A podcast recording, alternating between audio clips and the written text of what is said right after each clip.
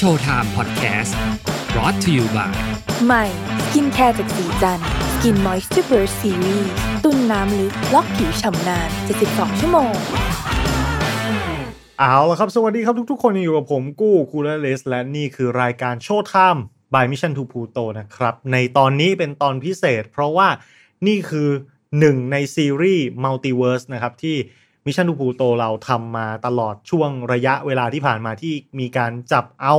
อ่า podcaster หลาย ๆ ท่านมา crossover กัน และในวันนี้ก็เป็นถึงคิวของผมนะครับ รายการ Showtime ที่จะต้องเป็น host นะฮะเป็นเจ้าบ้านรับแขกกันบ้างนะ ซึ่งแขกรับเชิญของผมในตอนนี้ในวันนี้ก็คือคุณเอิญโปจินั่นเองตบมือ เย้ สวัสดีครับ สวัสดีท่านผู้ชมทุกท่านเลย แล้วก็สวัสดีคุณกู้นะครับ ครับ ผมก็เออน่าจะรู้จักกันดีจำกันได้จากรายการอ่าอะไรนะ Time to play Time to Play สมองพี่ตายเลยสมอคุงณวูบไปเลยเมื่อกี้โอเค จาก Time to Play นั่นเองนะฮะ ก็ครับนะครับ ซึ่งอ่ารายการของผมเป็นรายการหนังรายการของคุณเอิญเป็นรายการเกม แต่ว่าจริงๆอ่าแล้ว ความสนใจของเราสองคนซึ่งก็เป็นเนิร์ดโอตาคุประมาณหนึ่งก็จะใกล้อืมๆใกล้ๆกันนะฮะเพราะฉะนั้นตอนที่คราวที่แล้วที่เรามาอัด Time to Play กันเนี่ย เราก็มีการคุยกันจบว่าเอ้ย God of War แล้วเดี๋ยวพอถึงคราวโชว์ไทม์เนี่ย เราจะมาคุยหนังเรื่องอะไรกันดี ซึ่งก็มีการโยนประเด็นอะไรต่างๆ เอาไว้มากมาย ว่าเอ้ยเราคุยกันเรื่องนั้นเรื่องเรื่องนั้นเรื่องนี้นะฮะจริงๆแล้วก็ครับมีการพูดถึง The Song of Ice and Fire ก็คือ Game of Thrones ซึ่งเราก็อยากจะคุยกันมาก แต่เราคิดว่าของดีเก็บไว้หน่อย ใจเย็นๆ ยังไม่ถึงเวลาอืมเดี๋ยวพอถึงเวลาตอนซีรีส์ใกล้ฉายจริงๆ แล้วเดี๋ยวเราจะมาพูดคุยกันนะ คนน่าจะรอฟังเรื่องนี้กันเยอะเลยทีเดียว แต่ครับคุณเอิญก็มีการเหมือนกับเอ่อโยนชื่อหนังขึ้นมาหลาย ๆ เรื่องนะแล้วก็มีเรื่องที่เรารู้สึกว่า เอ้ย เราสนใจเหมือนกัน เราโตขึ้นมาด้วยกัน แล้วก็ด้วยความที่เป็นคนวัยไล่เลี่ยกันก็ได้ประสบพบเจอมา แล้วก็มีส่วนสำคัญกับชีวิตและความชื่นชอบของเราในในการโตขึ้นมาเป็นผู้ใหญ่อะไรแบบเนี้ยนั่นก็คือหนังไตรภาคเรื่อง The Matrix ครับอ่าเพราะฉะนั้นโชว์ไทม์ในวันนี้เราก็จะมาคุยกันเรื่อง Matrix Trilogy กัน แน่นอนครับ ก่อนที่จะเข้าสู่เนื้อหาของรายการ แล้วเวลาผมคุยมีแขกรับเชิญเนี่ย มันจะเมาส์มอยสปอยมันปากมากนะครับ ก็ต้องขอเตือนคุณผู้ชมทุกท่านอีกครั้งอย่างที่ผมเคยเตือนทุกตอนว่า ถ้าใครที่ยังไม่ได้ดูหนังเรื่องนี้นะ แล้วอยากจะเสพอรรถรสของหนังด้วยตัวเอง ก็ขอหยุดพอดแคสต์ตอนนี้ไว้ก่อน แล้วไปรับชมภาพยนตร์กันให้เรียบร้อย แล้วเรามาคุยกันในส่วนของคอมเมนต์นะครับ โอเคเตือนกันเรียบร้อยแล้ว The Matrix ไตรภาค จริง ๆ แล้วภาคแรกของหนังนั้น ฉายในช่วงเดือนมีนาคมปี 1999 ปี1999เรานี่ผมนี่ยังเลยนไม่จบมปลายเลยมั้งตอนนั้นนะใช่ยังยังอ่ายัยังช่วงมเอ่อช่วงมัธยมปลายกันอยู่ในช่วงนั้นนะฮะอ่าแล้วก็จะมีน้องๆ อาจจะมีคุณผู้ฟังที่อายุยังไม่มากอาจจะยังไม่เกิดด้วยซ้ำนะปี1999นะ ถามใช่ว่าหนังเรื่องนี้เนี่ยมันมันสร้างรอยประทับอะไรไว้ในใจสำหรับเรา จริง ๆ แล้วเนี่ยต้องบอกว่า ตอนที่ผมไปดูในโรง ผมไม่ได้รู้สึกถึงความความยิ่งใหญ่ของมันขนาดนั้นนะคือเราอืมเราดูจบออกมาเราก็รู้สึกว่า เฮ้ย มันเป็นหนังแอคชั่นที่สนุกมากสนุกดีเออครับแล้วเราก็ยิงกันสนั่นตูมตาม ซึ่งแน่นอนมันก็ต้องเรียกว่า ถูกใจถูกปากคอหนังส่วนใหญ่แหละชอบอะไรที่มันระเบิดเถิดเทิงอะไรแบบเนี้ยแต่ยิ่งเวลามันผ่านไป สถานะของ The Matrix เนี่ยถูกยกให้เหมือนกับเข้าขั้นหนังที่ดีที่สุดตลอดการเท่าที่มนุษย์เราเคยมีมาเลยคือ เทียบชั้นแบบระดับเก็บท็อปท็อปอะถ้าอืมผมคิดว่าไม่น่าจะหลุดแบบหนึ่งในยี่สิบหรือห้าสิบอะไรอย่างเงี้ย ไม่น่าจะหลุดน่าจะมีครับมีเมทริกไตรภาคภาคใดภาคหนึ่งเนี่ยไปไปติดอยู่ในนั้นแน่นอนอ่าอืมเพราะฉะนั้นก่อนที่เราจะมาคุย กันว่าหนังเรื่องเนี้ยมันดียังไงนะ เอาเนื้อเรื่องแบบคร่าวๆไปก่อนแล้วกันนะครับว่า เนื้อหาคร่าวๆของหนังมันเป็นยังไง ครับผม The Matrix มันเป็นเรื่องราวของคนอย่างเราเราๆท่านท่านๆทุกคนในสังคมที่ วันหนึ่งอาจจะเคยมีการตั้งคำถามขึ้นมาว่า โลกที่เราอยู่เนี่ย มันเป็นโลกจริง ๆ หรือเปล่า อ่า แต่หนังเรื่องนี้เนี่ยอืมขยายไปมากกว่านั้นว่า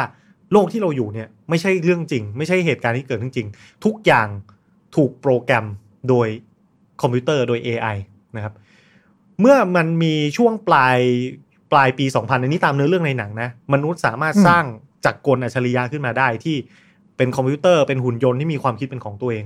และเมื่อมันวิวัฒนาการมากขึ้น มันก็เริ่มมีสติตื่นรู้ อันนี้เป็นคอนเซ็ปต์ที่โลกสมัยใหม่ก็มีการพูดถึงกันมากนะ เมื่อมันตื่นรู้แล้ว มันก็มาทำสงครามกับมนุษย์ มันจะทำสงครามกับมนุษย์จะด้วยสาเหตุอะไรก็แล้วแต่ มันเกิดการทำลายล้างโลกครั้งยิ่งใหญ่ มนุษย์จำเป็นที่จะต้องทำลายท้องฟ้า สร้างให้เกิดเมฆปกคลุมท้องฟ้าตลอดเวลาเพื่อ เพื่อบล็อกไม่ให้แสงอาทิตย์เนี่ย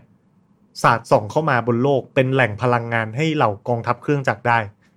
ส่วนเครื่องจักรเองเมื่อคิดว่าตัวเองหาแหล่งพลังงานไม่ไม่ได้แล้ว ก็มานึกขึ้นได้ว่า เอ้ย เรามีแหล่งพลังงานใกล้ตัวอยู่ ก็คือคู่ศึกของเรานี่แหละ จับคนเป็นๆขึ้นมา เพราะว่าร่างกายคนมีความร้อนมีกระแสไฟฟ้า ก็เอาคนเนี่ยมาจำนวนมากๆ มาทำเป็นโรงงานเป็นฐานมนุษย์ คือจับคนไปอยู่ในเหมือนกับ จับใส่หลอดอย่างเงี้ยแล้วก็ดูดพลังไฟฟ้าออกมา เพื่อป้อนให้เครื่องจักรเนี่ย มีชีวิตขึ้นไปได้ สรุปสุดท้ายเหตุการณ์หลายร้อยปีผ่านไป มันก็เลยเกิดเป็น โครงสร้างสังคมแล้วคือระบบนิเวศแล้วกันไม่ใช่โครงสร้างสังคม ระบบนิเวศใหม่ที่เอื้ออาทรกันอยู่ คือหลังจากที่มนุษย์ลบสู้กับหุ่นยนต์ไม่ได้นะครับ ไม่รู้จะทำยังไงก็หนีลงไปอยู่ใต้ดินไปสร้างอาณาจักรใหม่อยู่ใต้ใต้พิภพนะครับ ก็มีวิวัฒนาการอ่าเทคโนโลยีล้ำหน้ามียานมีเยินอะไรขึ้นมา ในขณะที่อืมตัวหุ่นยนต์เนี่ย หรือ domestic เนี่ยหุ่นยนต์เนี่ย ก็ไปสร้างภาพเหมือนกับ virtual reality ขึ้นมา ให้มนุษย์ทุกคนที่ถูกอยู่ในหลอดทดลองเนี่ย คิดว่าตัวเองเป็นคนปกติ ใช้ชีวิตอยู่ในสังคมปกติ มีเรื่องราวมีประวัติศาสตร์ปกติ โดยหลอกให้เขาหลับฝัน แล้วก็ดูดพลังไฟฟ้าในขณะที่ทุกคนเนี่ยอยู่ในอยู่ในหลอดทดลอง เพื่อเลี้ยงชีพตัวเองต่อไป แต่ทั้งสองฝ่ายก็ยังมีความอยากที่จะฆ่ากันให้ตายให้มันจบสิ้น มนุษย์ก็คิดว่าสักวันหนึ่ง ฉันจะต้องบุกไปและไปทำลายเครื่องจักรที่แบบพันธนาการมนุษย์จำนวนมากให้ยังแบบหลับไหลแล้วอยู่ในโลกจำลองที่หลอกลวงนะครับต้องทำลายเครื่องจักรนี้ทิ้งให้ได้ ส่วนไอ้เครื่องจักรก็คิดว่าสักวันหนึ่ง ฉันจะต้องบุกเข้าไปในอาณานิคมของมนุษย์ แล้วก็ไปฆ่ามนุษย์ให้หมดให้ได้ แต่ปัญหาคือไอ้ไอ้มนุษย์อะไม่มีวิธีว่าจะทำยังไง ส่วนไอ้เครื่องจักรก็ไม่รู้ไอ้เมืองมนุษย์อะมันอยู่ที่ไหน มันก็เลยยังต้องเป็นสงครามที่ยื้อยื้อยุดยุดกันอยู่ เพียงครับเพียงแต่ว่าในกลุ่มมนุษย์นั้นเนี่ย มันมีศาสนามีความเชื่อขึ้นมา รูปแบบหนึ่งอ่าเทียบเคียงได้กับศาสนาของของมนุษย์เราในปัจจุบัน นั่นก็คือมนุษย์ในหมู่มนุษย์มีความเชื่อว่ามันจะมีสุดยอดมนุษย์คนหนึ่งที่อืมสามารถที่จะแหกกฎทุกอย่างของ Matrix ได้ ในเมื่อ Matrix เป็น virtual reality เป็นโลกจำลอง เพราะฉะนั้น กฎฟิสิกส์ต่างๆ ที่อยู่ในโลกนั้น ไม่ใช่เรื่องจริง อ่า อย่างเช่น ถ้าผมบอกว่าผมจะกระโดดตึก แล้วผมจะไม่ตกลงไป ผมจะบินอยู่บนฟ้าได้ ถ้าคุณปลดล็อกสติความคิดและรู้ว่าเนี่ยมันไม่ใช่เรื่องจริง คุณก็จะทำได้ แต่ถ้าคนที่ไม่รู้ความลับนี้ก็โดดลงไปก็จะนึกว่าโลกมีแรงโน้มถ่วง แล้วก็ตกลงไปแล้วก็ตายนะครับ มันเกิดคนแบบนั้นขึ้นมาจริง ๆ โดยที่คนแรกเนี่ย มันตื่นรู้ขึ้นมาเอง แล้วรู้ด้วยตัวเองว่า โลกที่เขาอยู่เนี่ย มันไม่ใช่ มันไม่ใช่โลกที่เหมือนกับเป็นของจริง เมื่อเขาตื่นรู้ขึ้นมาเขาก็หนีนะครับ แล้วก็เหมือนกับไปสร้างอาณานิคมอย่างที่เราว่าว่าเป็นเมืองอะไรขึ้นมาเนี่ย ผมไม่แน่ใจอืมว่ามันเกิดจากมนุษย์หนีลงไปหรือว่าไอ้หมอนี่หนึ่งคน แล้วไปปลด ปลดพันธนาการตัวเองออกมา แล้วก็เลยไปปลดคนอีกหลาย ๆ คนแล้วอพยพลงไปนะ อันนี้ไม่ไม่แน่ใจเรื่องรอรอของเรื่องไม่แน่ใจว่าคุณเอิญมีข้อมูลเรื่องนี้หรือเปล่าแต่ว่าเดี๋ยวแก้ไขผมได้นะได้ได้ได้ผมถ้าจะไม่อืมผิดอะคือพอตอนที่บอกว่าภาพลักษณ์ด้านนอกมันคือเหมือนกับว่าเป็นสงครามระหว่างหุ่นยนต์กับมนุษย์นั่นแหละอืมโดยที่หุ่นยนต์ก็พยายามที่จะให้คนเนี่ยกลายมาเป็นเหมือนกับถ่านไฟฉายให้กับหุ่นยนต์อ่าอ่าดังนั้นเนี่ย แต่เขาก็รู้อยู่ดีว่า หุ่นยนต์ต่อให้เป็นปัญญาประดิษฐ์เขาไม่รู้ว่าเขาควรจะต้องสร้างโลกยังไง เขาก็เลยเหมือนกับว่า พยายามจะหาว่ามันมีใครสักคนหนึ่งไหมที่ตื่นรู้ พอตื่นรู้เสร็จปุ๊บเนี่ย ก็จะกลายมาเป็นเหมือนกับผู้ปลดปล่อย แล้วสุดท้ายพอเกิดผู้ปลดปล่อยเกิดกลุ่มอ่า resistance เกิดขึ้น เกิดเมืองที่ชื่อว่าไซออนเกิดขึ้นอืมซึ่งก็จะเป็นกลุ่ม resistance ที่คนที่ตื่นรู้ออกมาแล้วอืมพอจนถึงจุดหนึ่ง แมชชีนก็จะบอกว่า อะ งั้น ฉันก็จะเหมือนกับทำให้กระบวนการมันย้อนกลับไปอีกรอบหนึ่งก็คือ พยายามที่จะกลับไปจับทุกคน แล้วก็ให้คนที่เป็นคนตื่นรู้คนแรกเนี่ย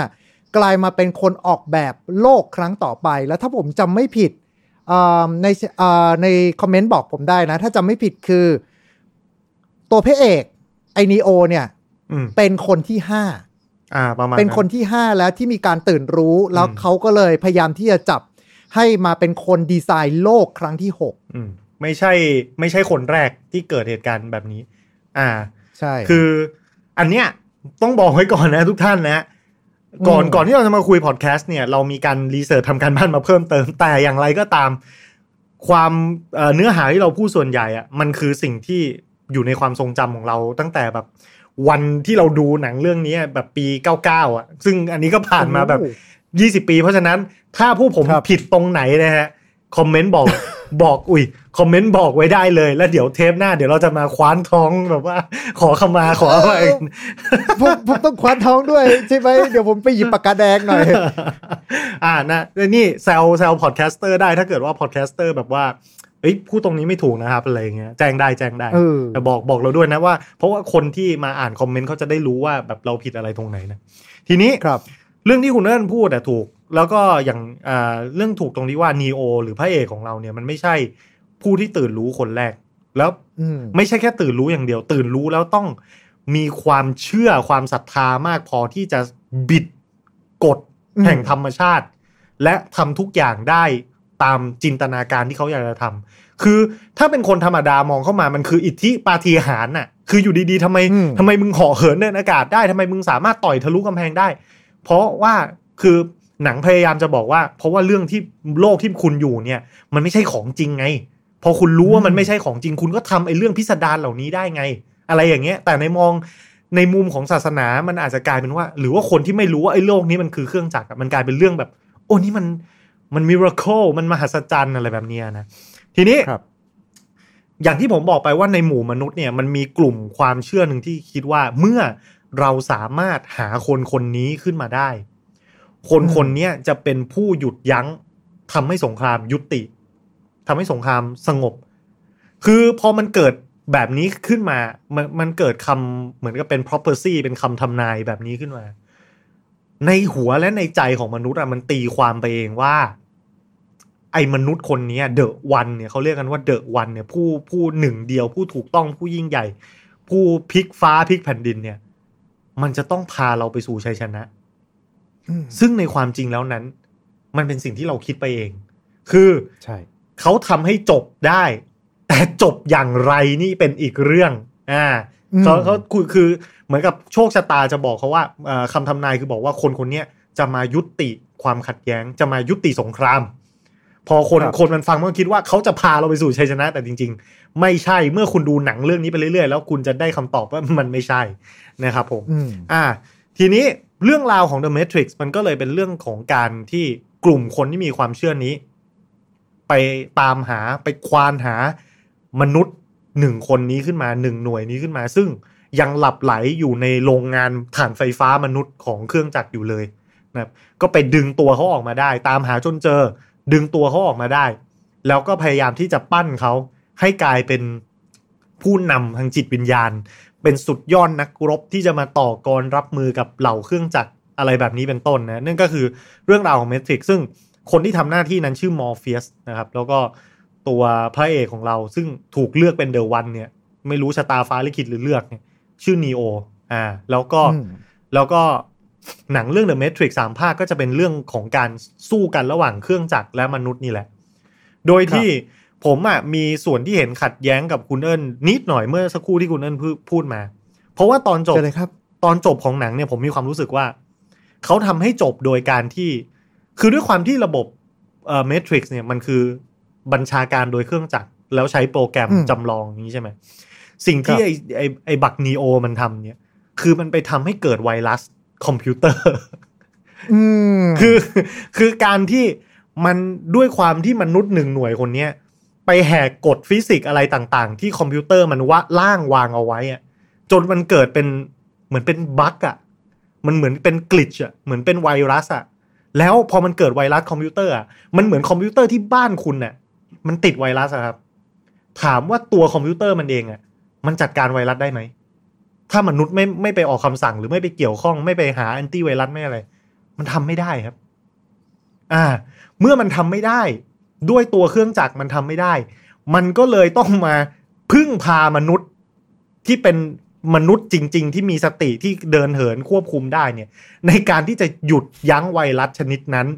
ในร่างกายของมัน ก็คือเป็นผู้ครับเป็นผู้ร้ายของหนังที่ชื่อเอเจนต์สมิธอะแหละก็คือเป็นเป็นเหมือนกับ เหมือนเป็นเม็ดเลือดขาวของของตัวตัวคอมพิวเตอร์นะที่แบบว่าเออมีปัญหาอะไรก็จะส่งตัว agent ไปปราบ ก็คือเหมือนกับเจอโรคเจออะไรผิดปกติไอตัวนี้ก็จะไปเคลียร์แต่ไอตัวพระเอกนีโอของเราอะมันไปทำให้เซลล์เม็ดเลือดขาวหนึ่งอันเนี่ยแม่งเป็นพิษ จนกลายจนกลายเป็นทำลายเตรียมที่จะทำลายระบบของ Matrix ทั้งหมดทำให้แบบ Matrix มันแบบ ถ้าปล่อยให้มันเป็นอย่างนี้ต่อไปอะไอเอเจนต์สมิธอะแม่งจะแบบ ทำลายระบบทุกอย่าง เพราะมันเริ่มจะแบบมีการฝังตัวลงไปในในในคนทั่วไปแล้วแปลงร่างให้กลายเป็นตัวมันทั้งหมดอะไรอย่างเงี้ยเอออืมเพราะฉะนั้นก็เลยเขาก็เลยต้องอาศัยให้นีโอเนี่ย ช่วยกำจัด ไอ้เจ้าตัวไวรัสตัวนี้ให้หน่อยอะไรแบบเนี้ย อืม ครับ ประมาณนั้นอ่าคือเราไม่แน่ใจว่าเราควรจะอ่าน หรือว่าเราควรที่จะเล่าเรื่องย่อยังไง ให้มันสั้น ๆ ดี เพราะว่า มันมหากาบมากเว้ยคุณสำหรับท่านผู้ฟังที่ไม่เคยดูเว้ยเรื่องนี้ ต่อให้ดูณวันนี้มันยังรู้สึกใหม่มาก อืมเป็นมันมันเป็นหนังแนววิทยาศาสตร์ไซไฟผสมกับเรื่องราวของเทคโนโลยี ซึ่งใช่เอาจริงๆคือมันแทบจะไม่หนีจากยุคนี้เท่าไหร่ มันเกิดมาในยุคที่มันเริ่มมีอินเทอร์เน็ตแล้วอะดังนั้นเนี่ย เราเลยรู้สึกว่ามันไม่เกิด ความเหลื่อมล้ำทางเทคโนโลยี ถ้าเกิดเทียบกับพวกหนังไซไฟเมื่อประมาณแบบก่อนปี 80 70 อะไรประมาณเนี้ยครับ คือจะบอกว่าจะบอกว่าตอนนั้นมันมีอินเทอร์เน็ตแล้วมันก็ใช่ครับ แต่ว่ามันอืมมันไม่ใช่เป็นเน็ตแบบโซเชียลมีเดียแบบ World Wide Web ที่เรารู้จักกันในวันเนี้ยอินเทอร์เน็ตยังอืมยังถือว่าอยู่ในขั้นแบบค่อนข้างจะหน่ออ่อนมากๆ ปี 99กันนะ คือครับ แล้วทุกอย่างมันก็ไม่ได้ search มีความรู้ที่กว้างไกล ถ้าคุณอยากจะรู้อะไรคุณยังต้องเข้าห้องสมุดอยู่เลยอะอะไรอย่างเงี้ยในสมอืมในในอืมในสมัยนั้นน่ะแต่ต้องยอมรับฝีมือผู้กำกับและคนเขียนบท ซึ่งเขียนเรื่องนี้ได้แบบล้ำมาก ล้ำจินตนาการโคตรๆแล้วแบบใส่รายละเอียดอย่างที่คุณเอิญว่า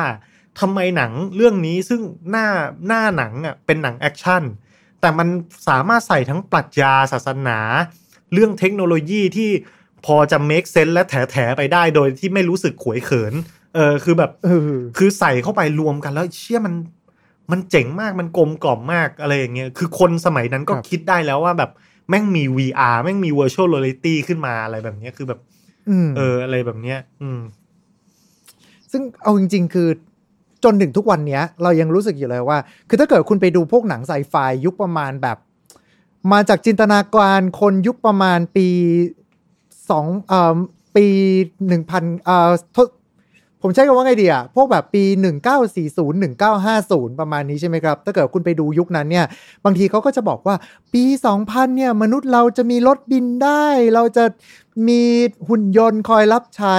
อ่า แต่เออแต่เขาไม่พูดถึงเรื่องของอินเทอร์เน็ต ไม่พูดถึงเรื่องของสมาร์ทโฟนเขาไม่พูดถึงเรื่องอะไรแบบนี้เลยเว้ยอืมเพราะว่ายุคนั้นเขาจินตนาการไม่ถึงแต่ว่าอืมตัว The Matrix เองอะ่ะมันถูกสร้างมาในยุคที่เริ่มมีอินเทอร์เน็ตแล้ว แล้วเขามีการต่อยอดอินเทอร์เน็ตตรงนั้นออกไปอีกดังนั้น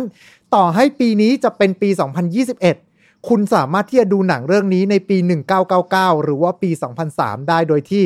เรารู้สึกว่ามันยังล้ำอยู่เลยอะใช่มันมันยังถืออมว่า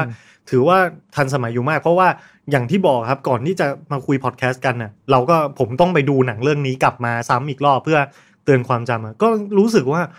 โอเค CG มันอาจจะลอยขึ้นเมื่อเทียบกับเทียบกับ CG หนังปัจจุบันนะนะแต่ครับ concept ของหนังวิธีการเล่าเรื่องวิธีการถ่ายทำฉากเฉิกยังแบบยังทันสมัยมากสวยมาก พูดถึงเรื่องการถ่ายทำฉากแม่งสวยจริงๆ คือวิธีการจัดแสงจัดไฟอะไรคือแบบเก่งอะ่ะ คือหนังแม่งยอดเยี่ยมแบบในทุกอณูจริง ๆ อืม คือถ้าผมจำไม่ผิดอะผมจำได้ว่าผมเคยอ่านเจอ คือ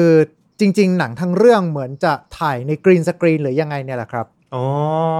เออ คือไม่ได้ออกไปที่เซตเลย ดังนั้นเนี่ยพอถ่าย green screen เสร็จปุ๊บแล้ว ด้วยความที่ผู้กำกับเขาก็รู้สึกว่า เอ๊ะ จะทำยังไง เพราะว่าพอยุคนั้นเองเอาจริง ๆ แล้วต่อสมมุติผมเปิดไฟสีเขียวเงี้ย มันก็จะต้องมีเหลือบสีเขียวอยู่ที่ตัวผมอืมถูกไหม หรือว่าพวกแสงสะท้อนต่างๆ ดังนั้นเขาก็เลยเป็นการเกลี่ยสีหนังทั้งหมดให้มันออกเป็นดำเขียวทั้งหมดเลยเว้ยอ๋อเหรอเอออะที่ผมอ่านเคยอ่านเจอนะอืมคือประมาณนี้มันคือ มันก็เลยทำให้เวลาเราดูหนังเรื่องเนี้ยเราจะรู้สึกว่าทำไมทุกอย่างมันดูดำๆเขียวๆไปหมดเลยวะอะเป็นเพราะว่ามันถ่ายในกรีนสกรีนหมดเลยเว้ยอืมไม่ได้ออกเซต แต่อะแต่ว่ามันมันก็มีแบบช็อตที่เขาก็มีเซตด้วยอะไรด้วยแหละใช่อ่าคืออ่าเราจริง ๆอะเรา list เรื่องหัวข้อที่เราจะมาคุยกันในพอดแคสต์แต่นี่ปรากฏว่าอัดมาเอ่อประมาณ 20 นาทีเนี่ยไม่ได้เข้าเนื้อหาของสิ่งที่จะ ไม่ได้เข้าเนื้อหาของสิ่งที่ตั้งใจจะเอามาพูดคุยเลย คือ แต่ก็นั่นแหละ เราผมก็ยังรู้สึกว่ามันยังยังมีเรื่องให้ไปอีกนะ ยังยังไม่ได้จบแค่นี้ใช่ใช่ใช่คืออย่างนี้ คือสำหรับคนรุ่นผมหรือรุ่นคุณเอิญที่โตมากับหนังเรื่องเนี้ยโอเค เรามีความประทับใจอะไรเกี่ยวกับหนังว่าเอ้ยมันเป็นหนัง action มันสนุกมันนู่นนี่นั่น เด็กสมัยนี้ที่เกิดไม่ทัน ไม่เคยดู ผมว่าอืมคุณรู้จักหนังเรื่องเนี้ยจากมีม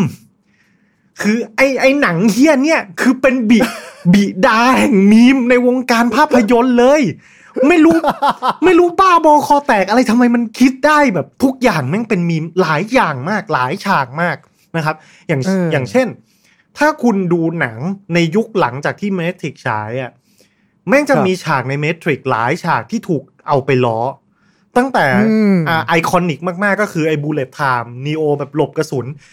เอ่อแล้วก็ทรินิตี้ที่มันกระโดดลอยตัวกลางอากาศ แล้วก็เตะกังฟู kick อะคือแบบอ่าสารพัดหนังตลกแบบเอาไปล้อแบบเยอะแยะไปหมด อ่า ผมว่าถ้าเด็กสมัยนี้อาจจะจำได้กับเอ่อออ่า เป็นทางเลือกสองทางอ่าซึ่งถ้าเกิดในเรื่องเนี้ยมันก็จะมีแบบยาเม็ดสีฟ้ากับอ่ายยาเม็ดสีแดง คุณใช่จะเลือกกินอะไร แล้วอ่าคนก็จะเอามาล้อกันในยุคนี้ว่า ถ้าเกิดคุณเลือกสีฟ้า ก็คือเคุณจะได้พบกับประยุทธ์นี้และอันอ่าสีแดงคือประยุทธ์รสสตรอเบอรี่อะไรเงี้ยไอ้เหี้ยโคตรแบบ เออ แม่งเป็นอะไรที่อะนี่ไม่จบนะมีมมีมเรื่องนี้เยอะมากมีสารพัดจริงๆ คือคุณต้องไปดูใช่คุณต้องไปแบบ เฮ้ยแม่งแม่งราชามีมอะหนังแบบ เออมันน่าล้อเลียนมากอะตลกจริงๆอืมมาก่อนยุคที่มันจะเป็นมีมซะอีก แต่ว่าข้อหนึ่งเลยคือสำหรับเรื่องเนี้ยอย่างที่ทางคุณกู้บอกไว้ มันกลายมาเป็นความทรงจำของใครหลาย ๆ คนอืมใน generation โดยเฉพาะคนที่เป็นแบบโตมากับยุค 90 น่ะเออมันไม่ใช่เป็นเพราะว่าเรื่องของเทคโนโลยี ไม่ได้เป็นเรื่องของ action อย่างเดียวอืมแต่ในมุมผมนะ มันเหมือนกับเป็นครั้งแรกที่เราได้เห็น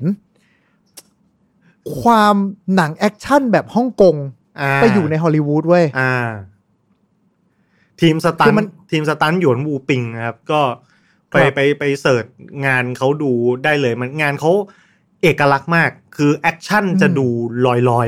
ๆผมใช้ผมใช้คำนี้ คืออัดเหมือนแรงแต่ไม่แรง คือแบบ เอาเทียบเทียบกันแต่ว่ามันเป็นสไตล์ที่เป็นเอกลักษณ์นะครับ ซึ่งผมไม่ได้บอกว่ามันดีหรือไม่ดีนะ ของที่ไม่เกี่ยวนะอืมว่าดีหรือไม่ดีแล้วมันขายได้ ของมีเอกลักษณ์เนี่ยขายได้ คือคืออมคือถ้าแบบว่าถ้าคุณบอกว่าเฉินหลงหนัง action แบบเฉินหลงเขามี signature คือ action comedy และความเจ็บจริง อ่า อันเนี้ยอืมเขามีจุดเด่นมากพอที่แบบเฮ้ยมันขายได้ อ่า ถ้าแบบของพี่จาพนมเราช่วงหนึ่งก็มีแบบ hot hot แรงแรงแรงวูบวาบก็แบบ เออก็เป็น action สไตล์ไทยที่แบบว่ามีกลิ่นอายชัดเจนอะไรแบบเนี้ยซึ่งหยวนวูปิงใช่ก็เช่นกัน ก็คือคุณไปดูเลยจังหวะมวยเขาจะแบบว่าฮึบฮับฮึบฮับแบบ แบบสคริปต์แต่ดูดูออกมาแล้วเบาๆ แต่ว่าแบบเออมันเท่อะอืม ประมาณนั้นน่ะใช่ แล้วอีกประเด็นหนึ่งที่ผมแอบรู้สึกเลยนะ คือมันเป็นครั้งแรกไว้ยที่เรารู้สึกว่า เราโตมากับ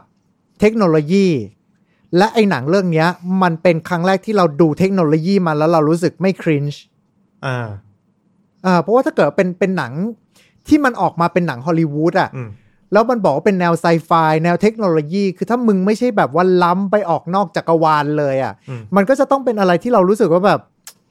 มันไม่ใช่อะพี่มันมันดูแบบอินเทอร์เน็ตเขาไม่ได้ใช้กันแบบนั้นน่ะอืมแฮกเกอร์มากดมาปุ๊บแล้วต้องมีเสียงดังตุ๊กติ๊กตุ๊กติ๊กตุ๊กติ๊กอะไรอย่างเงี้ย คือมันไม่ใช่มัน ไม่ถูกต้อง มันไม่ถูกต้อง แต่เรื่องนี้มันสามารถที่จะทำให้เรารู้สึกเราเชื่อในเทคโนโลยีตรงนั้นได้ว่า มันคือสิ่งที่เกิดขึ้นในชีวิตประจำวันของเราเนี่ยแหละเขาเขาเข้าใจผูกด้วยว่า อะไรเหตุการณ์ที่เหตุการณ์ที่เกิดขึ้นในชีวิตประจำวัน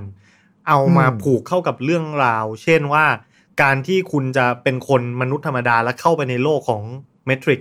คือคนที่ออกมาแล้วเนี่ย จะกลับเข้าไปใหม่เข้าเข้าออกออกได้เนี่ย มันจะดำเนินการผ่านสายโทรศัพท์ คืออินเทอร์เน็ตยุคอืมแรกแม่งก็ผ่านสายโทรศัพท์ แล้วใช้ใช่แล้วใช้วิธีต่อโอเปอเรเตอร์แบบโอเปอเรเตอร์แบบเรียกแบบเท่ๆเลย หรือว่าเอ่อเรื่องเดจาวูที่แปลว่า Matrix แม่งกำลังกำลังมีการเปลี่ยนแปลงข้อมูลแบบปัจจุบันทำดุปัจจุบันทันด่วนทำให้มันเกิด glitch ซึ่งกลายเป็น เดจาวูในความคิดที่คุณกับผมเคยเจอ แบบว่าเวลามันทำให้เราแบบออกจากโรงแล้วเรากลับไปคิดเลยว่าไอ้เหี้ยเวลากูเกิดเดจาวูแม่งนี่กูยังอยู่ในโลก Matrix หรือเปล่าอะไรเงี้ยนึกออกไหมเออ อะไรอย่างเงี้ยคือเขาแบบใส่ใส่เข้ามาอ่าได้อย่างแนบเนียนแล้วก็เจ๋งนะแล้วก็ที่สำคัญคือหนังมันอุดมความเท่ คือเท่อืมเท่มาก เท่ทุก scene เท่ ตั้งแต่ action posing ยืนเฉยๆ ก็เท่ หรือ costume อะไรเงี้ย คือผมชอบ costume แบบของของแก๊งชุดดำของพระเอกเรามากๆเลย เออ คือแบบว่าสะบัดผ้าทีหนึ่งมันต้องพลิ้วๆ เป็นหนังจอห์นวูประมาณนี้ จริงๆอะเป็นสไตล์การแต่งตัวที่ผมชอบนะ แต่อยู่เมืองไทยแม่งไม่มีที่ใส่ ใส่ไปไหนก็ไม่ได้ มันทั้งหนา ทั้งร้อน ทั้งหนักอะไรอย่างเงี้ย อืม อืมซึ่งเอาจริง ๆ แล้วแนวนั้นอะ มันกลายเป็นการสร้างอิทธิพลให้กับหนังในยุคหลังๆ เยอะมาก โดยเฉพาะพวกหนังไซไฟทั้งหลายอะครับว่า พวกการตั้งคำถามกับโลกที่เราอยู่อะ คือพอมีแมทริกออกมาเสร็จปุ๊บอะมันเกิดกระแสในยุคนั้นเลยนะเว้ยว่า หรือหรือโลกที่กูอยู่นี้มันคือความฝัน หรือมันคือโลกเวอร์ชวลปะวะอ่าเออ ผมว่าไม่ใช่ผมคนเดียวที่ตั้งอืมผมว่าทุกคนที่ดูเรื่องเนี้ยแม่งต้องตั้งคำถามกับประเด็นนี้หมดเลยเว้ยอ่า เออ แล้วก็ผมจำได้ว่าอยู่มีอยู่ยุคหนึ่งที่ พวก codename พวกชื่อ login ในอินเทอร์เน็ตนะครับอืมเออ คือถ้าเกิดมีจะมีอยู่ยุคหนึ่งที่คนมันจะตั้งชื่อเทพซ่า 007 กันใช่ไหม แต่ยุคอ่าก่อนหน้านั้นแม่งคือนีโอเว้ยเอะอะ อะไรปุ๊บกูใส่มาก่อนเลยอืมผมชื่อนีโออ่า เดี๋ยวผมว่าแล้วผม เดี๋ยวพอหนังฉายมันก็จะกลับมาอีกกับเทรนด์ หรือเปล่าไม่รู้ไงแต่ว่าอ่าในยุคนั้นคือมัน impact จริง แล้วมันอืม impact กับทั้งอุตสาหกรรมจริง แล้วด้วยความที่ประเด็นอีกจุดหนึ่งที่ผมแอบรู้สึกว่ามันไม่เคยเล่าในที่อื่นมาก่อนเลยอืมคืออาจจะเล่าแหละ แต่ว่ามันเราไม่อินกับมันอืมแต่ว่าเรามาอินกับเรื่องนี้เลยนั่นก็คือเรื่องของปรัชญาทางศาสนาที่รู้สึกว่าเขามีการยัดเอาไว้ในนั้นอย่างแยบคาย อืม โอเคอืมเราเราไล่เรียงประเด็นกันมาหลายอย่างแล้วเรื่อง action แล้วเรื่องความเท่เรื่องเทคโนโลยีแล้วอาจจะมาคุยเรื่อง ศาสนาบ้างเพราะว่ามันก็เป็นสิ่งที่อย่างที่คุณเอิญบอกว่ามันมันมีแทรกแทรกอยู่ในตัวหนังจริง ๆ นะอะอย่างที่ผมจับมาเนี่ย concept ของศาสนามันค่อนข้างจะชัดเจนสำหรับผมนะในในมุมมองว่าเหมือนกับอืมอ่า The One อะมันมันก็เหมือนกับมีเราจะมีพระผู้ช่วยให้รอด มีพระผู้ไถ่อะไรเงี้ยผมว่ามันก็คล้ายๆกับ concept ของอ่า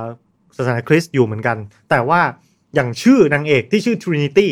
อ่าอืม Trinity ก็เป็น เอ่อ Holy Trinity ของ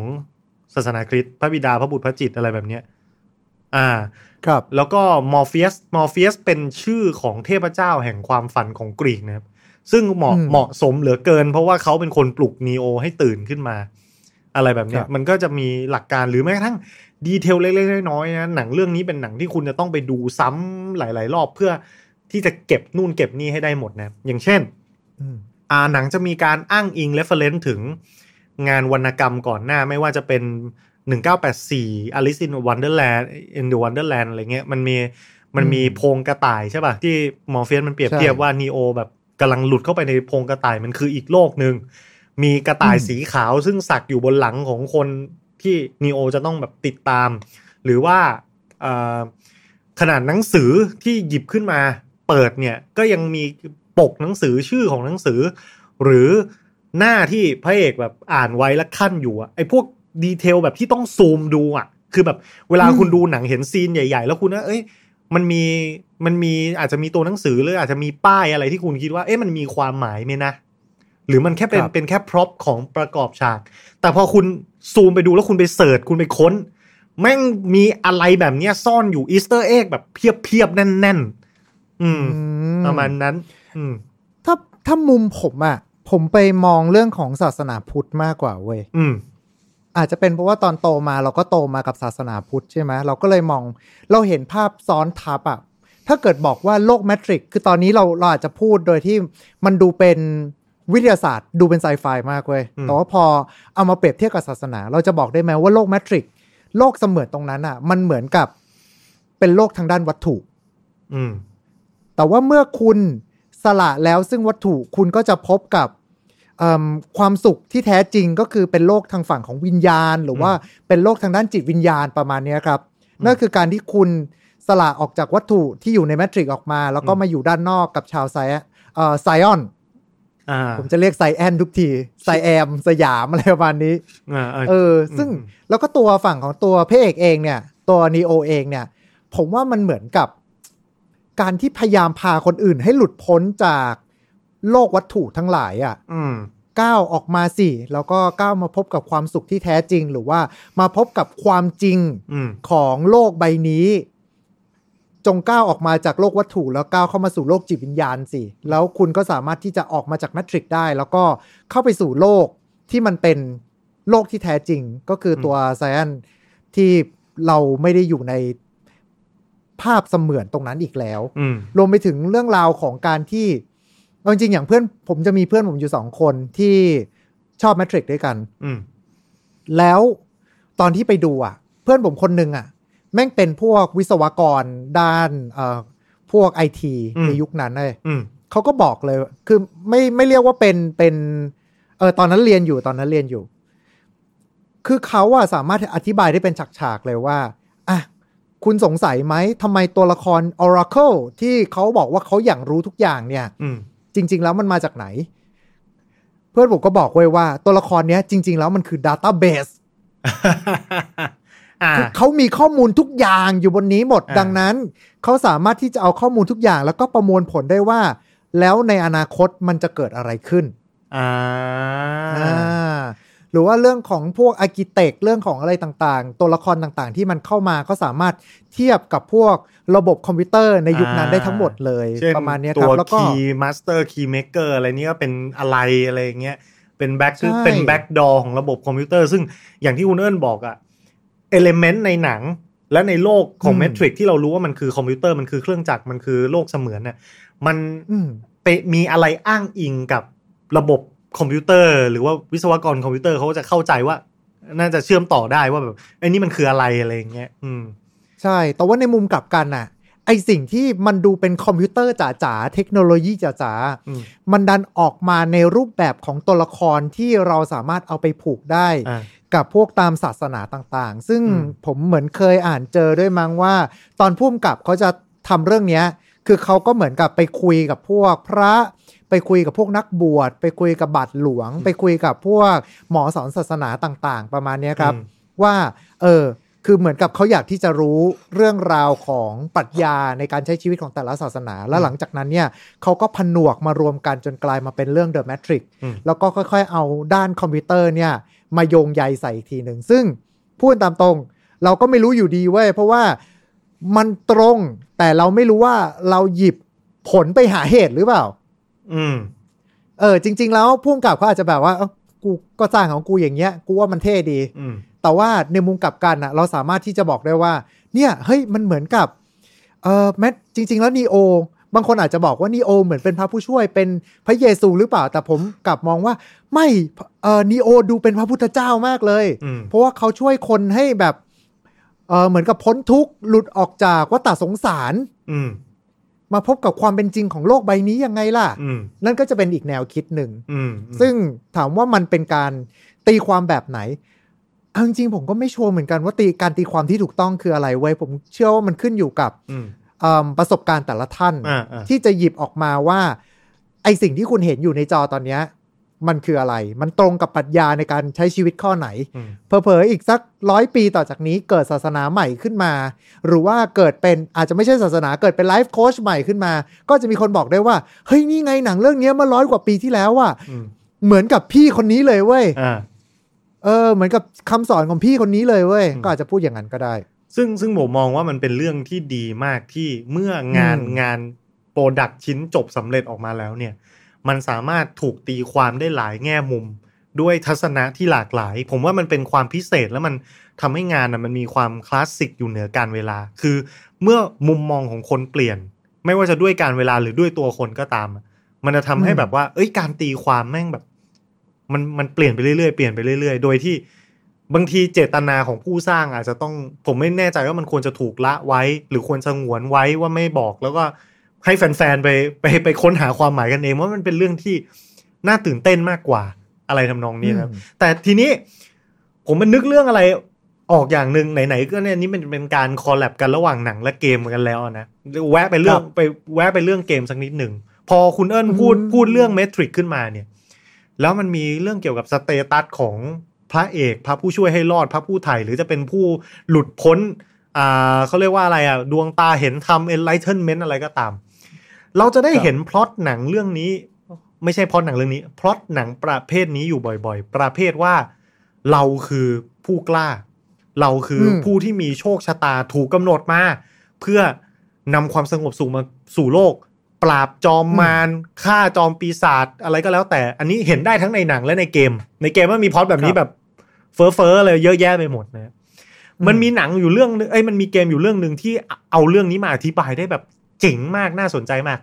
แล้วมันคล้ายกับเรื่องเมทิกที่เราคุยกัน คือ Horizon Zero Dawn อ่าฮ่า Horizon Zero Dawn เนี่ยตัวเอกของหนังชื่อเอลอยนะครับ ซึ่งครับก็จะเป็นพล็อดก็จะคล้ายๆกันทับซ้อนกันก็คือเหมือนกับแบบว่า เหมือนเธอจะอืมเป็นเป็นผู้กล้าในตำนาน คนที่จะมาอืมคนที่จะมาหยุดความทุกข์ระทมขมขื่นหรือว่าภัยอันตรายอะไรต่างๆ ที่กำลังคุกคามโลกอยู่ในขนาดนั้น ทีนี้ Horizon Zero Dawn มันเป็นเรื่องที่พูดถึงเทคโนโลยีในอนาคตว่าอ่าแบบหลายร้อยปีผ่านไปหลังจากหลังจากที่โลกล่มสลายอะอ่าวิวิวัฒนาการไปถึงขีดสุดแล้วเครื่องจักรมันก็แบบเครื่องจักรและธรรมชาติมันก็หวนคืนมาสู่โลกปกครองโลก แล้วมนุษย์ก็เป็นแค่ฟันเฟืองตัวหนึ่งเล็ก ๆ ทีนี้สิ่งที่มาเกี่ยวข้องคืออะไรอ่าตัวตัวนางเอกของ Horizon เนี่ย คือเขาบอกว่าเขาเป็นผู้ที่เหมือนกับเป็นเป็นเดอะวันเหมือนกัน คือเป็นผู้ที่จะมาอืมหยุดยั้ง อะไรทุกอย่าง แต่เราก็น่าจะเคยตั้งคำถามว่าอ้าวแล้วทำไมคนคนเนี้ยมันถึงจับพระจับผูโชคดียังไงมาเป็นผู้กล้าวะบางบางบางเกมก็อาจจะอธิบายว่ามันเป็นเป็นสายเลือดของผู้กล้า เป็นลูกหลานของผู้กล้าอะไรแบบนี้ Horizon Zero Dawn บอกว่าตัวนางเอกอะเป็นอันนี้ spoil เกมด้วยนะ spoil นอกจาก spoil หนังแล้ว spoil เกมแถมด้วย เป็นร่างเหมือนกับโคลนนิ่งที่มี DNA ของคนที่สร้าง ภัยคุกคามขึ้นมาในโลกนี้เมื่อหลายร้อยปีอืมก่อน เพราะฉะนั้นเวลาระบบในอนาคตที่เป็นเทคโนโลยีเป็นคอมพิวเตอร์มัน detect ว่าคนคนนั้นเนี่ยจะสามารถ access เข้าสู่ระบบต่างๆ ของฉันได้ไหม เช่น คุณต้องการจะมาปิดระบบรักษาความปลอดภัยได้ไหม คุณต้องการอืมที่จะแบบว่ามาปลดล็อกนู่นนี่นั่นได้ไหม มันตรวจจับด้วย DNA อ่า บางคนอืมบางอย่างถ้าเราเห็นคร่าวๆง่าย ๆ ก็ใช้อ่ารอยนิ้วมือสแกน ใช้สแกนม่านตาเรติน่าอ่า แต่ถ้าเกิดว่าระบบที่ล้ำสมัยขึ้นน่ะ มันจับได้กระทั่งเหงื่อของคุณ หรือ DNA อืมของคุณคุณใช้ถุยน้ำลายใส่เพื่อที่จะแบบว่า เปิดประตูอะไรขึ้นมาได้ มันทำได้เพราะว่าแล้วมีคนทำได้แค่คนนี้คนเดียว คือนางเอกคนเดียว เพราะเขาเขาคือร่างโคลนไงของ original ไงของเจ้าของ original คือ มันก็เลยเอาเนื้อเรื่องที่เราเห็นกันมาจนชินแล้วอะว่าแบบโอ้มันเป็นผู้กล้ามันเป็นสายเลือดของกษัตริย์ หรือว่าใครถูกส่งมาเพื่อที่จะมากุมชะตาฟ้าดินโลกอะไรอย่างเงี้ยกลายเป็นว่า อ๋อ มันไม่ใช่เรื่องอะไรพวกนั้น มันคือเทคโนโลยีอะไรอย่างเงี้ย อืมอืมใช่ ประมาณถ้าผมนั้นจำไม่ผิดรู้สึกว่า Matrix มันก็จะจะเป็นประมาณว่าในเมื่อ Oracle คนที่มันเป็น Database มันมีข้อมูลของคนทุกคนมาแล้วอะอ่ามันเหมือนคำนวณมาเรียบร้อยแล้วล่ะว่า ต้องเป็นไอเนี่ย ต้องเป็นไอคนเนี้ย ต้องเป็นไอคุณนีโอเนี่ยไอคุณแอนเดอร์สันเนี่ยมิสเตอร์แอนเดอร์สันอืมคนนี้เท่านั้นถึงจะสามารถที่จะทำให้เรื่องราวทุกอย่างมันไปต่อได้ อืมใช่ถ้าผมจำไม่ผิดนะ ถ้าผมจำไม่ผิดนะ เพราะว่า Oracle คือ เหมือนคนที่มาตรวจสอบเลยว่า ไอคนเนี้ย ตัวจริงหรือเปล่า แล้วถ้าเกิดทุกคนรู้ว่า อ่าโอเค นี่คือ The One จริง ๆ ก็ดำเนินตามแผนต่อไปได้ แต่ Oracle ก็ทำหน้าที่เหมือน Oracle นะครับ ก็คือตามชื่อก็คือเป็นเทพพยากรณ์อย่างนี้ใช่ไหมแล้วใช่มันมันมันจะเหมือนกับอย่างในกรณีที่เขาเปรียบเทียบว่า Oracle เป็น Database เนี่ยก็คือเป็นคนที่มีความรู้มากๆ แต่เทพพยากรณ์ก็สุดท้ายแล้วการพยากรณ์ก็คือการคาดหมายคาดเดา ว่ามันอาจจะเกิดหรือไม่ ซึ่ง Oracle ในในหนังก็แม้ว่าจะมีข้อมูลมากมาย แต่ก็จะพูดอะไรแบบเวกเวกพูดแบบ ใช่มั้งไม่ใช่มั้งไม่รู้สิไปคิดเอาเอง เดี๋ยวพอถึงเวลามีทางเลือกเธอก็ต้องไปตัดสินใจอะไรแบบเนี้ยคือแบบมันก็ยังมีความที่แบบว่า อยู่ในชะตาอยู่ในกำมือของคุณอยู่อะไรอย่างเงี้ยซึ่ง เออทำไมมันถึงสามารถเอาดัตต้าเบสมาสอดคล้องกับ กับหมอดูหลักศาสนาได้ยังไงวะอะไรเงี้ยคุณเอิญเหมือนทำท่าเหมือนมีอะไรจะพูด ผมแอบรู้สึกว่าข้อนั้นจริง ๆ คือ Oracle รู้ตั้งแต่แรกแล้วเว้ยคุณว่าอ่า ถ้าเกิดเขาบอกว่าคุณกู้คุณเดินไปทางขวาสิ คนอย่างคุณเนี่ย แม่งต้องตั้งคำถามเว้ยแล้วคุณอาจจะเดินซ้ายเว้ยอ่าเออเขาก็ต้องพูดแบบประมาณนี้ไปเรื่อยๆ แล้วสุดท้ายคุณจะตัดสินใจเดินไปทางขวาด้วยตัวคุณเอง แต่ว่า Oracle จะรู้อยู่แล้วว่ามันเกิดอะไรขึ้นบ้าง แต่ถ้าเกิดเขาบอกว่าคุณจะเดินขวา คุณจะไม่ยอมเดินอ่าผมคิดว่าเป็นแบบนั้นนะ รวมไปถึงตอนช่วงท้ายของภาค3โดยที่ Oracle ยอมให้อืมตัวเอเจนต์สมิธอะครองร่างไปอืมเพราะเขารู้อยู่แล้วว่าเดี๋ยวครองร่างเสร็จปุ๊บ เดี๋ยวยังไงก็ตามนีโอน่าจะมาช่วยได้ อืมอะนั่นนั่นคือมุมผมนะ แต่ว่าด้วยด้วยความที่อืมเขาเอาพันเทคโนโลยีต่างๆมาผนวกแล้ว จุดที่ผมรู้สึกว่ามันชัดสุดที่ทำให้กินใจอีกจุดหนึ่งเลยนะอืมปรัชญาละเป็นหนังที่ดูมีความโอตาคุมากเว้ย ยังไงยังไง ผมว่าภาคแรกๆอะไม่ชัดอืมแต่คือ เรารู้สึกได้ว่าเขาได้รับอิทธิพลจากการ์ตูนญี่ปุ่นมา ซึ่งโตวพุ่งกับเองก็บอกว่า เออ พวกฉันน่ะ ได้รับอิทธิพลจากการ์ตูนญี่ปุ่นจริงๆนะเว้ยอ่าแล้วมาชัดสุดเนี่ย ตอนตอนไฟนอลไฟอะ ตอนลาสบอสตัวสุดท้ายแล้วสู้กันน่ะอ่านี่มันดรากอนบอลนี่หว่าอ่าทุกคนแบบว่ากระกระโจนขึ้นฟ้าลอยยิดแล้วก็ต่อยกันนั่นน่ะ ดูแล้วแบบโคตรดรากอนบอลน่ะอ่า อ่าครับแล้วนี่ เสริมเสริมนิดนึงได้ไหมเสริมนิดนึงครับ ตอนที่เอ่อคุณกู้บอกว่า ไอตอนที่มนุษย์กับมนุษย์กับไอตัวเครื่องจักรสู้กันน่ะอืมจริง ๆ มันมีเฉลยด้วยเว้ยว่า ว่าทำไมมันถึงสู้กัน เพราะว่าอืมมันมาจากตัวแอนิเมชันเอ่อ The Animatrix อ่า ตอน Second Renaissance อืมซึ่งผมแนะนำว่าต่อให้คุณไม่ได้ดูเรื่องนี้ คุณไปดูแอนิเมชันนี้แล้วแบบ คุณก็ขนลุกอยู่ดีเว้ยอืมมันคือพูดถึงว่าหุ่นยนต์ที่อ่ามนุษย์เริ่มมีการใช้งานหุ่นยนต์มากขึ้น มีปัญญาประดิษฐ์มากขึ้นอืมแล้วสุดท้ายมันเกิดเคสที่ว่าหุ่นยนต์ป้องกันตัวเองแล้วไปเผลอทำมนุษย์ตายอืมแล้วพอเหตุการณ์นั้นเกิดขึ้นปุ๊บ สุดท้ายหุ่นยนต์โดนเอาขึ้นศาลอืมแล้วก็โดนสั่งประหารอืม แล้วหุ่นยนต์บอกว่าฉันไม่อยากตาย มันเป็นการทริกเกอร์หุ่นยนต์ทั้งโลก ให้ก่อกบฏเว้ยอืมซึ่งตอนแรกหุ่นยนต์กับมนุษย์ก็ อย่างน้อยๆหุ่นยนต์ก็พยายามที่จะออกไปอยู่ที่เกาะของเขาเอง ไม่มายุ่งเกี่ยวกับมนุษย์ แล้วก็สร้างนวัตกรรมต่างๆ มา ก็เหมือนกับเป็นอีกหนึ่งเผ่าพันธุ์ แต่สุดท้ายกลายเป็นว่า มนุษย์ก็ไม่ยอมรับอยู่ดีว่า หุ่นยนต์มันคือมันคืออีกหนึ่งเผ่าพันธุ์หนึ่งอืมสุดท้ายหุ่นมนุษย์ก็แบบว่า มึงก็เป็นได้แค่หุ่นยนต์น่ะ แล้วก็ไม่ยอมรับหุ่นยนต์พยายามขนาดไหน พยายามที่จะแบบว่าฉันขอเข้าร่วม UN ด้วยได้ไหมอืมมนุษย์ก็ไม่ยอมรับอืมสุดท้ายมันก็เลยเหมือนกับเกิดการลุกลานกันเกิดขึ้นอืมสงครามไม่อ่าสุดท้ายก็คือฝั่งหุ่นยนต์น่ะ ตอนแรกพยายามจะใช้รูปลักษณ์ของมนุษย์ แต่สุดท้ายก็ก็แตกก็แตกพ่ายแล้วก็คิดว่างั้นกูไม่ยุ่งกับมนุษย์ก็ได้ กูเป็นของกูเนี่ยแหละ แล้วก็เริ่มใช้รูปลักษณ์อื่นแทนอาจจะเป็นมแมลงบ้างเป็นอะไรบ้าง ซึ่งสุดท้ายมันก็วิวัฒนาการจนกระทั่งมันกลายมาเป็นแบบปลาหมึกแบบที่เราเห็นในหนัง หรือว่าพวกหุ่นคล้าย ๆ กับแมลงที่เราเห็นในหนังประมาณเนี้ยครับ อืมเออซึ่งconcept เนี้ยจริง ๆ แล้วอะถ้าเกิดคนตามฮิโนโทริซึ่งเป็นเอ่อเป็นซีรีส์ของทางอาจารย์เทสึกะโอซามุ อันเนี้ยก็เป็น concept เดียวกันเลย คือพูดถึงเรื่องราวของหุ่นยนต์ที่โดนสั่งประหารอืมเพราะว่าไปช่วยคนอื่น แต่ว่าทำให้คนอะตายอืมแล้วพอหุ่นยนต์โดนสั่งประหารเสร็จปุ๊บอะมันเกิดความเหมือนกับเกิดคำถามในใจของหุ่นยนต์ในซีรีส์นั้นไว้ยว่า สรุปแล้วเนี่ย เขาอะ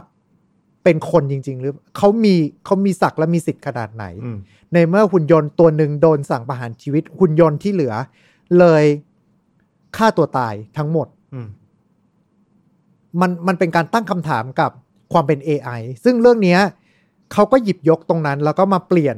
ให้มาเป็น second renaissance ที่เป็นสงครามระหว่าง มันเกิดคำถามในใจเหมือนกัน ซึ่งดูจากทั้งหมดแล้วเราจะรู้เลยเลยว่า หนังทั้งเรื่องอะ มันดูเป็นมีความคนที่มันโตมากับวัฒนธรรมฝั่งเนี้ยอืม โตมากับวัฒนธรรมการ์ตูนแอนิเมชันจากญี่ปุ่น โตมากับการอ่านหนังสือการ์ตูนญี่ปุ่น โตมากับเรื่องของเทคโนโลยี มันเอามาผนวกกับสิ่งที่เรารู้สึกว่าเราคุ้นชินอยู่ในชีวิตประจำวันคือเรื่องของศาสนา อืม ซึ่งโอเค ถึงแม้จะบอกว่าณตอนนี้เราอาจจะก็ไม่ได้เรียกว่าเป็นผู้ศรัทธา ร้อยเปอร์เซ็นอะไรเท่ากับสมัยก่อนแล้ว แต่อย่างน้อยๆ ผมเชื่อว่าทุกคนก็จะโตมากับเรื่องราวของศาสนาใดศาสนาหนึ่งอืมผ่านทางชั้นเรียนอยู่ดี แล้วพอเรามีเรื่องของศาสนาเข้ามา เรามีเรื่องของเทคโนโลยี เรามีaction มีวายอะไรสักอย่างหนึ่งเข้ามาที่เรารู้สึกได้ว่าเรา connect กับมันกับพวกการ์ตูนญี่ปุ่นต่าง ๆ เนี้ยอืมมันเลยทำให้เรารู้สึกได้ว่าเรื่องเนี้ยมันกลายเป็น masterpiece เรื่องนี้มันคือ เรื่องราวที่เรารู้สึกว่าเราสามารถ in ไปกับมันได้อืมร้อยเปอร์เซ็นต์มาก ๆ ประมาณนี้แหละครับอืมก็อืมอ่าอย่างแรกเลย ถ้าคุณชื่นชอบ Matrix แล้วไม่เคยดูแอนิเมชันที่มีชื่อว่า Animatrix นะครับ ไปหาดูซะอืมมันจะเป็นเหมือนกับหนังที่รวมเรื่องสั้นที่อยู่ในจักรวาลของ Matrix อะผมจำไม่ผิดมันน่าจะมีอยู่ประมาณ 7-8 เรื่องเรื่องละประมาณ 20 นาทีอะไรแบบเนี้ยอ่า แล้วมันมันจะเป็นจิ๊กซอว์พัซเซิลที่จะช่วยต่อให้